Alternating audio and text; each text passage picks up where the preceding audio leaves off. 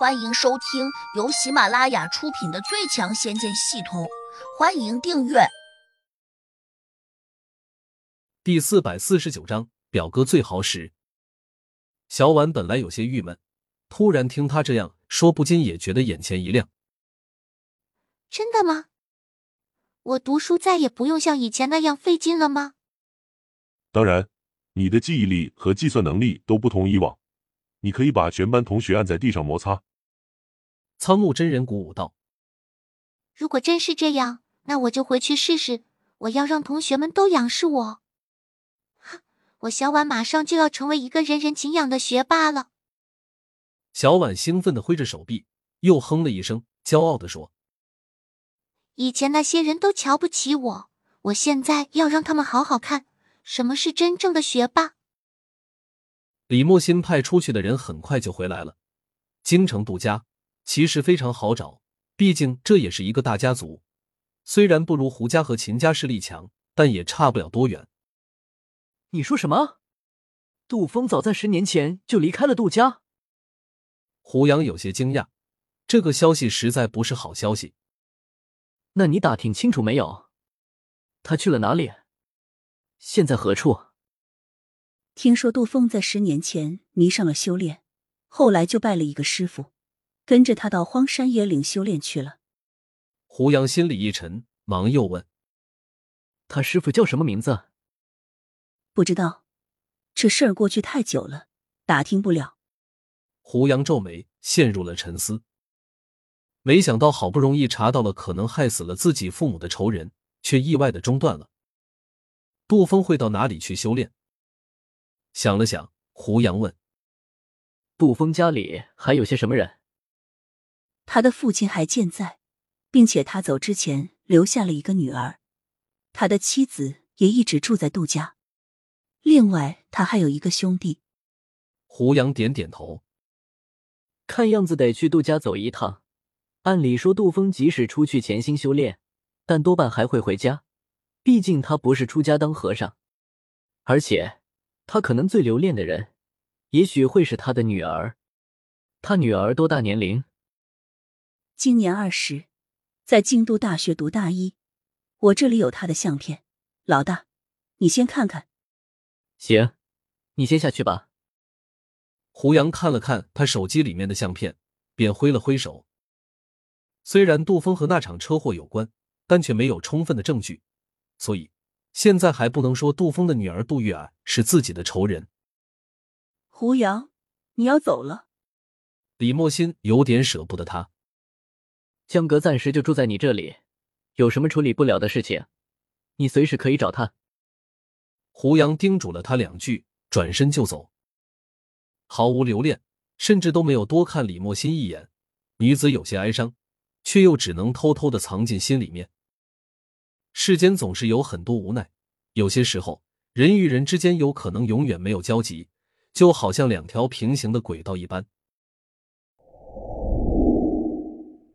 京都大学坐落在南郊，校园十分美丽，风景如画，3三两两的学生在黄昏来临之际开始了丰富的夜生活。因为这是周末，所以很少人去上晚自习。胡杨突然想到一个问题，既然是周末，杜玉儿会不会回家？可是他已经到了学校才发现这个问题，来之前并不知道这是周末。他曾经在大学里面读了4年书，知道周末和平时不一样，所以胡杨进了京都大学才醒悟过来。不过既然来了，那就先找一下。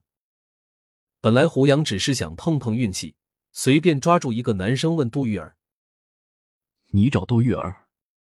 你是他什么人？那个男生有些敌意地看着胡杨。胡杨觉得有些莫名其妙。自己不就是打听个人吗？你这样用防贼一样的目光盯着我，是什么意思？不过，胡杨还是假意客气地说：“我是他表哥，找他有点事情。”原来你是他表哥啊，难怪长得这么帅。你们家族的颜值都很高啊。大哥，走走走，我带你去，我知道他的寝室在哪里。男生顿时变得热情起来，一边还自我介绍：“我叫张野，比杜玉儿高一个年级，不是一个院系的。”胡杨有点奇怪：“京都大学这么大，不是一个院系，那你怎么会认识杜玉儿，且还知道她住哪里？”“杜玉儿是我们的校花，你这个当表哥的居然不知道。你不是她的亲表哥吧？”